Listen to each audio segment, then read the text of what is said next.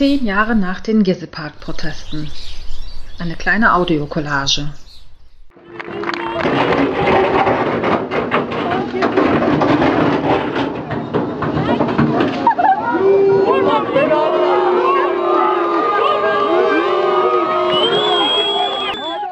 In der Nacht zum 27. Mai 2013 rollen erste Bulldozer durch den Gezi-Park in Istanbul, um mit der Rodung der über 1300 Bäume zu beginnen. Der Gezi-Park, eine kleine unscheinbare Parkanlage in der Nähe des Taksim-Platzes, soll einem weiteren Einkaufszentrum weichen. Ein Prestigeprojekt des damaligen Premierministers Recep Tayyip Erdogan.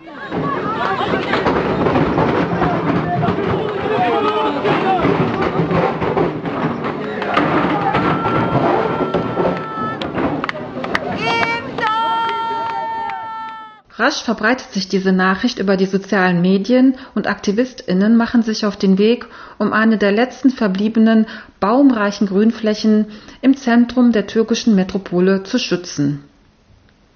Auf eine Welle von Demonstrationen und Aktionen reagiert die Regierung mit massiver Polizeigewalt, die dazu führt, dass sich noch mehr Menschen gegen die als autoritär empfundene Politik der islamisch-konservativen Regierungspartei AKP wenden der Wunsch nach einer demokratischeren Gesellschaft beflügelt über Wochen die Gezi-Park-Bewegung, die besonders für ihre Vitalität, ihren Humor und ihre unerschütterliche Ausdauer weltweit Sympathien erweckt. Radio Nordpol begibt sich auf eine Reise zurück und hat nach der Geschichte und Gegenwart der Gezi-Erfahrungen gesucht Herausgekommen ist eine Radiokollage mit Erinnerungen, Eindrücken und Einschätzungen von damals beteiligten AktivistInnen. Die ersten vier Stimmen sind selbst zehn Jahre alt und wurden am 11. Juni 2013 aufgenommen. Ich mache hier ein Praktikum in einer Flüchtlingsberatungsstelle. Viele wütende Menschen auf den Staat, die dadurch zusammengekommen sind und so einen starken Zusammenhalt habe ich bisher noch nirgendwo gesehen. Meine Hoffnung. Auf jeden Fall mehr Demokratie, dass die Leute nicht so schnell aufgeben, weil so weit wie sie bisher gekommen sind, sind sie, glaube ich, noch nie gekommen. Vor allem sind sie selber überrascht darüber, dass sie so lange durchgehalten haben und dass ihre Ziele erreichen, ihre, sich äh, frei zu treffen, demonstrieren zu dürfen, ihre Meinung äußern zu dürfen. Also ich sehe mich auf jeden Fall als äh, Teilnehmerin, aber ich sehe mich jetzt nicht ganz vorne mit dabei, die dann sich traut, auch äh, irgendwie Steine gegen die Polizei zu werfen.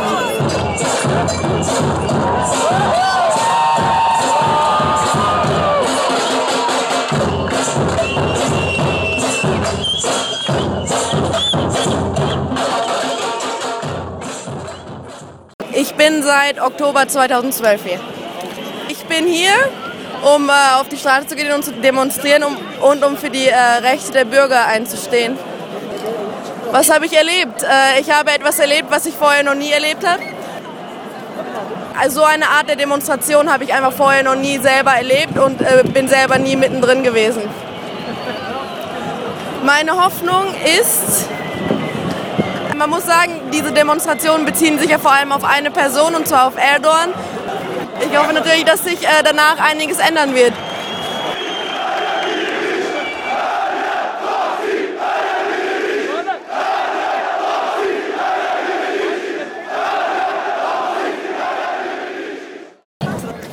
Ich bin in Istanbul Erasmus-Studentin. Jetzt war ich seit fast Anfang an dabei, um den Gezi-Park und den Taksimplatz zu verteidigen. Das heißt, ähm, den ersten Freitag war ich halt in Gümüşsuyu und dann die Nacht habe ich in Köriköy demonstriert und dann halt die ganzen darauffolgenden Tage bin ich halt immer wieder zum Gezi-Park gekommen ja, meine Hoffnung ist natürlich, dass man den Park retten kann und dass man langfristig den Taxiplatz so gestalten kann, wie sich das anscheinend gerade die meisten Leute, die hier sind, wünschen.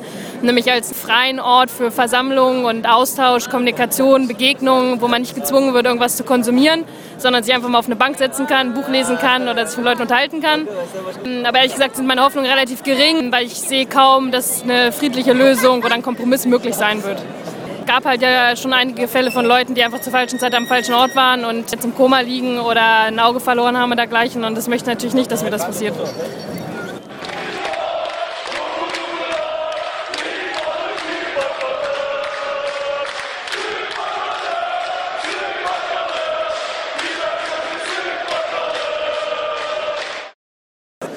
Ich habe eine super Stimmung hier in dem Gezi-Park erlebt und sehr friedliche Proteste. Gestern war einfach ein super Tag. Ja, und heute fing es leider damit an, dass wir den Gezi-Park verlassen mussten, weil einfach zu viel Tränengas in der Luft war und wir nichts mehr sehen konnten und nicht mehr atmen konnten. Das war ziemlich scheiße. Wie glaubst du, geht es jetzt weiter hier? Ich hoffe, dass es nicht zu viele Verletzte geben wird und ja, ich hoffe, dass sich die Leute durchsetzen, weil ich finde es ganz schön zu sehen, dass hier Leute aus verschiedenen politischen Strömungen, verschiedenste Ansichten zusammenkommen und gegen dieses Regime zu demonstrieren. Hast du Angst vor Polizeigewalt? Seit heute auf jeden Fall, weil ich es selber mitbekommen habe und die Situation oft schwer einzuschätzen ist, was passiert und die Polizei sehr rabiat gegen Demonstranten vorgeht. Meine Hoffnung ist, dass, ja, dass das jetzt so ein Keim war für eine Protestkultur in der Türkei, dass die Leute zusammen sich überlegen, wie sie politisch agieren können und sich nicht alles gefallen lassen. Und auch dieser Übermacht an AKP-Regierung endlich eine, eine starke Opposition gegenüberstellen. Im Juni 2013 werden in der gesamten Türkei unterschiedliche Protestformen umgesetzt. Menschen gehen auf die Straße und wählen die direkte Konfrontation mit der Staatsmacht, andere bauen subversive Infrastrukturen auf und tragen Sorge dafür, dass Proviant, Wasser und effektive Gegenmittel gegen das massenweise eingesetzte Tränengas überall bereitstehen. Oder sie errichten Barrikaden, damit die Polizeikräfte nicht zu den Aktivistinnen gelangen können. Abends wird in größeren Parkforen versucht, die unterschiedlichen politischen Lager über Debatten und Diskussionen zu verbinden und ein politisches Miteinander wie auch ein gemeinsames politisches Vorgehen auszuhandeln. Als die Repression zunimmt und das Agieren in der Öffentlichkeit erschwert, schlagen Tausende abends von ihren Wohnungen und Balkonen mit Töpfen und Pfannen Krach, der sich lärmend über die Dächer ausbreitet.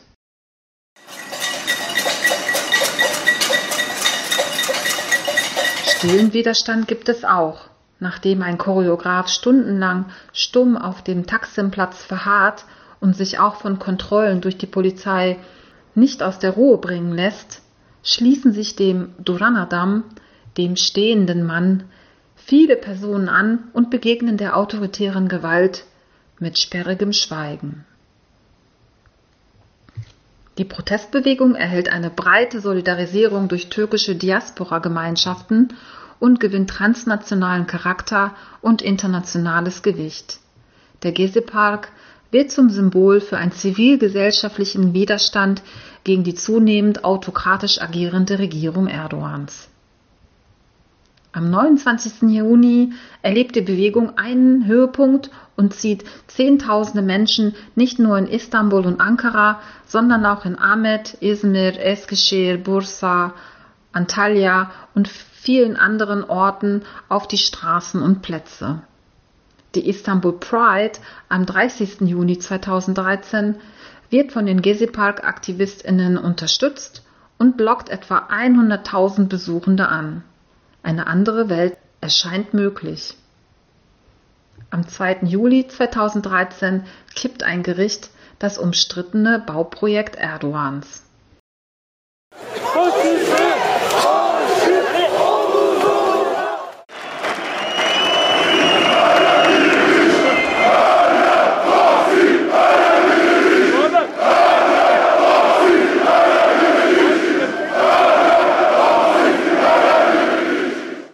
Kann eigentlich gar nicht glauben, dass es schon zehn Jahre her ist. Ich war damals wirklich fasziniert, was für eine Energie, Wut, Kollektivität, aber auch Kreativität standen ist bei einer Bewegung, die irgendwie für mich so quasi aus dem Nichts kam.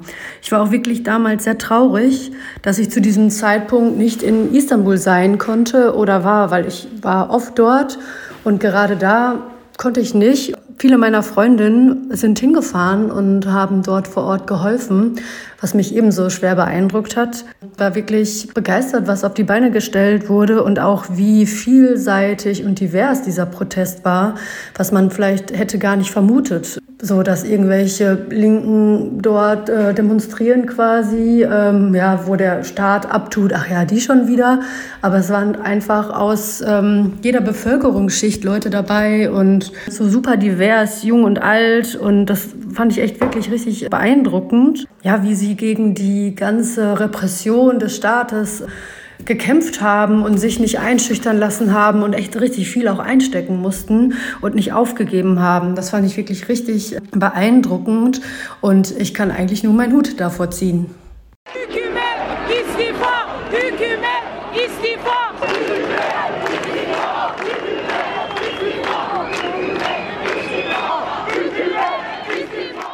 Samstag, 8. Juni 2013. Rund um den Gezi-Park ist an diesem Wochenende nichts von der Polizei zu sehen. Abertausende protestieren, feiern, diskutieren in dem besetzten Park miteinander. Als die Sonne untergeht, strömen von mehreren Seiten Zehntausende Ultras der Vereine Galatasaray, Fenerbahce und Besiktas auf den Taksimplatz. Eigentlich sind sie sich Spinnefeind, doch jetzt stehen und singen sie Seit an Seit. Gegen Erdogan und seinen zunehmenden Autoritarismus, gegen die Polizei, ihre Knüppel und ihre Wasserwerfer. Es sind Tage der Hoffnung. Könnte diese Protestbewegung etwa Erfolg haben? Nur wenige Tage später räumt die Polizei den Gezi-Park mit brutaler Gewalt.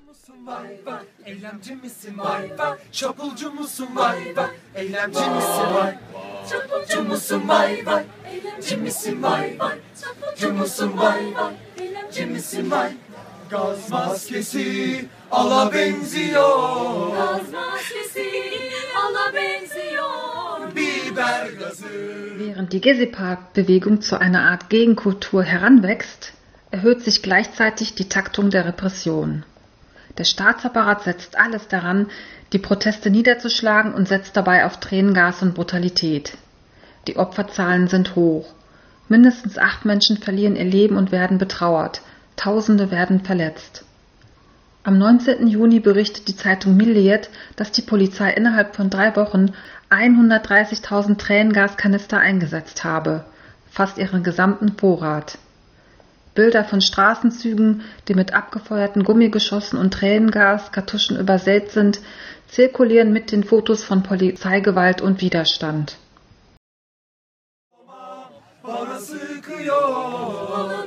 Bana Taksim yolunda barikattadır. Çapulcu musun bay bay, eylemci misin bay bay? Çapulcu musun bay bay, eylemci misin bay? Çapulcu musun bay bay, eylemci misin bay bay? Çapulcu musun bay bay, eylemci misin bay? Gaz maskesi biçim biçim. Gaz maskesi biçim biçim. Yürüyorum.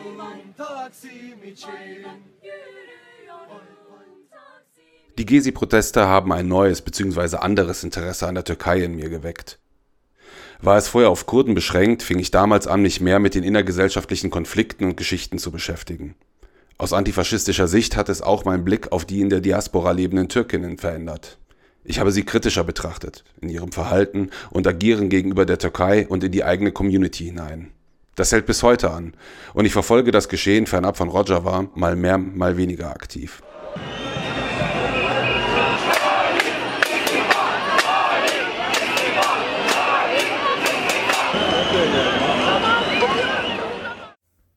Als ich damals das Camp der Gezi-Proteste im Juni 2013 in Istanbul besuchte, hatte ich das Gefühl von Aufbruch und Hoffnung. Es war mehr als ein Protest gegen die Zerstörung eines kleinen Stadtparks. Es war ein Versuch der Selbstermächtigung und der Selbstorganisation für eine junge Generation von Menschen, die mit den Protesten erst die repressive Allmacht und Brutalität des türkischen Staates spürte. Als wir an der U-Bahn ausstiegen, konnten wir das Tränengas noch riechen und einatmen und die geschädigten Protestierenden am Rand des Parks sich erholen sehen. Ich hatte damals wirklich das Gefühl, dass dies der Umbruch des Landes werden könnte. Zehn Jahre und weitere Menschenrechtsverletzungen der Erdogan-Regierung später empfinde ich nur noch einen Anflug von Niedergeschlagenheit und Trauer, wenn ich an die Türkei denke.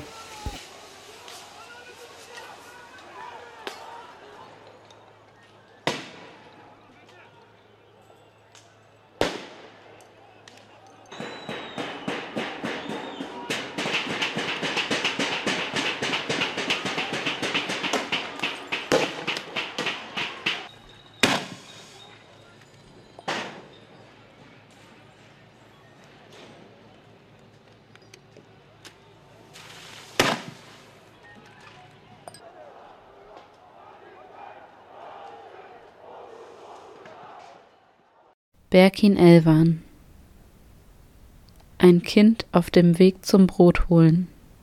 269 Tage im Koma. Er hat es nicht geschafft. Möge die Welt niemals vergessen, wer für seinen Tod verantwortlich ist.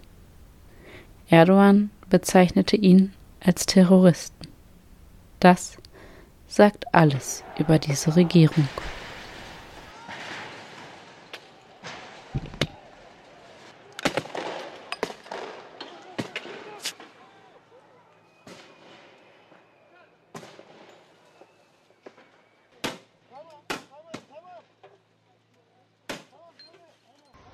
Auf Twitter habe ich relativ früh von interessanten Vorgängen in der Istanbuler Innenstadt mitbekommen.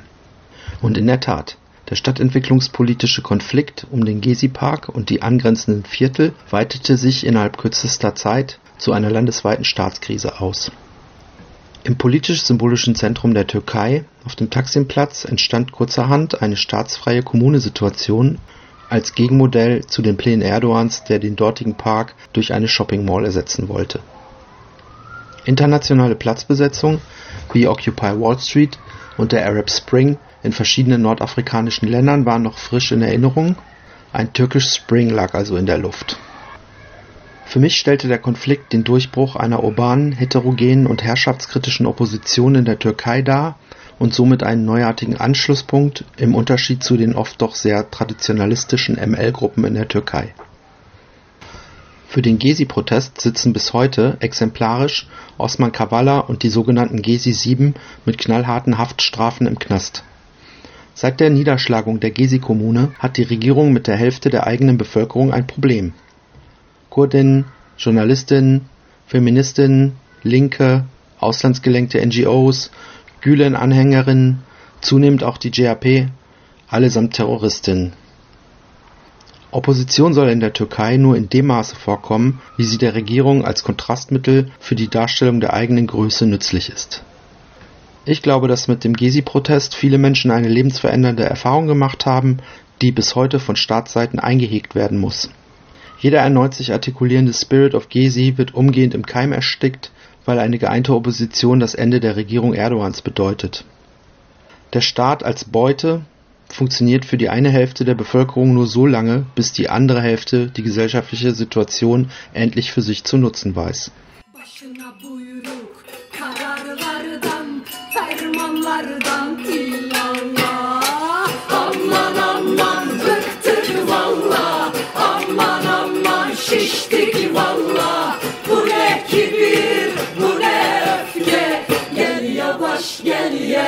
yaş. Aman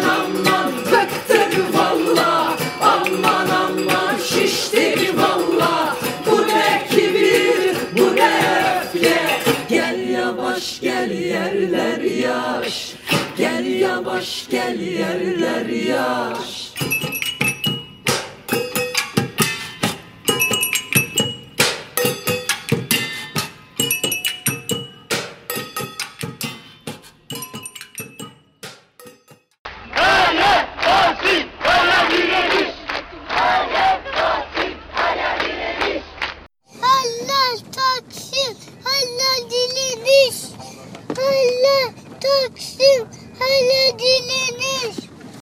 Meiner Meinung nach war Gezi ein Ausdruck einer emanzipatorischen Widerstandskultur, die die Stadtbewohner mit dem Raum, in dem sie leben, entwickelt haben. Es war ein Prozess, in dem schnell eine neue urbane Vision oder Ästhetik geschaffen wurde. Darüber hinaus entstand ein neues Gefühl und eine neue Wahrnehmung durch eine neue Sprache und Stimme. In diesem Prozess wurde uns klar, was eine gemeinsame Sprache bedeutet. Ich denke, das waren die wichtigsten Dinge, die in Erinnerung geblieben sind. Im Juli und August ebben die Proteste langsam ab und enden im September.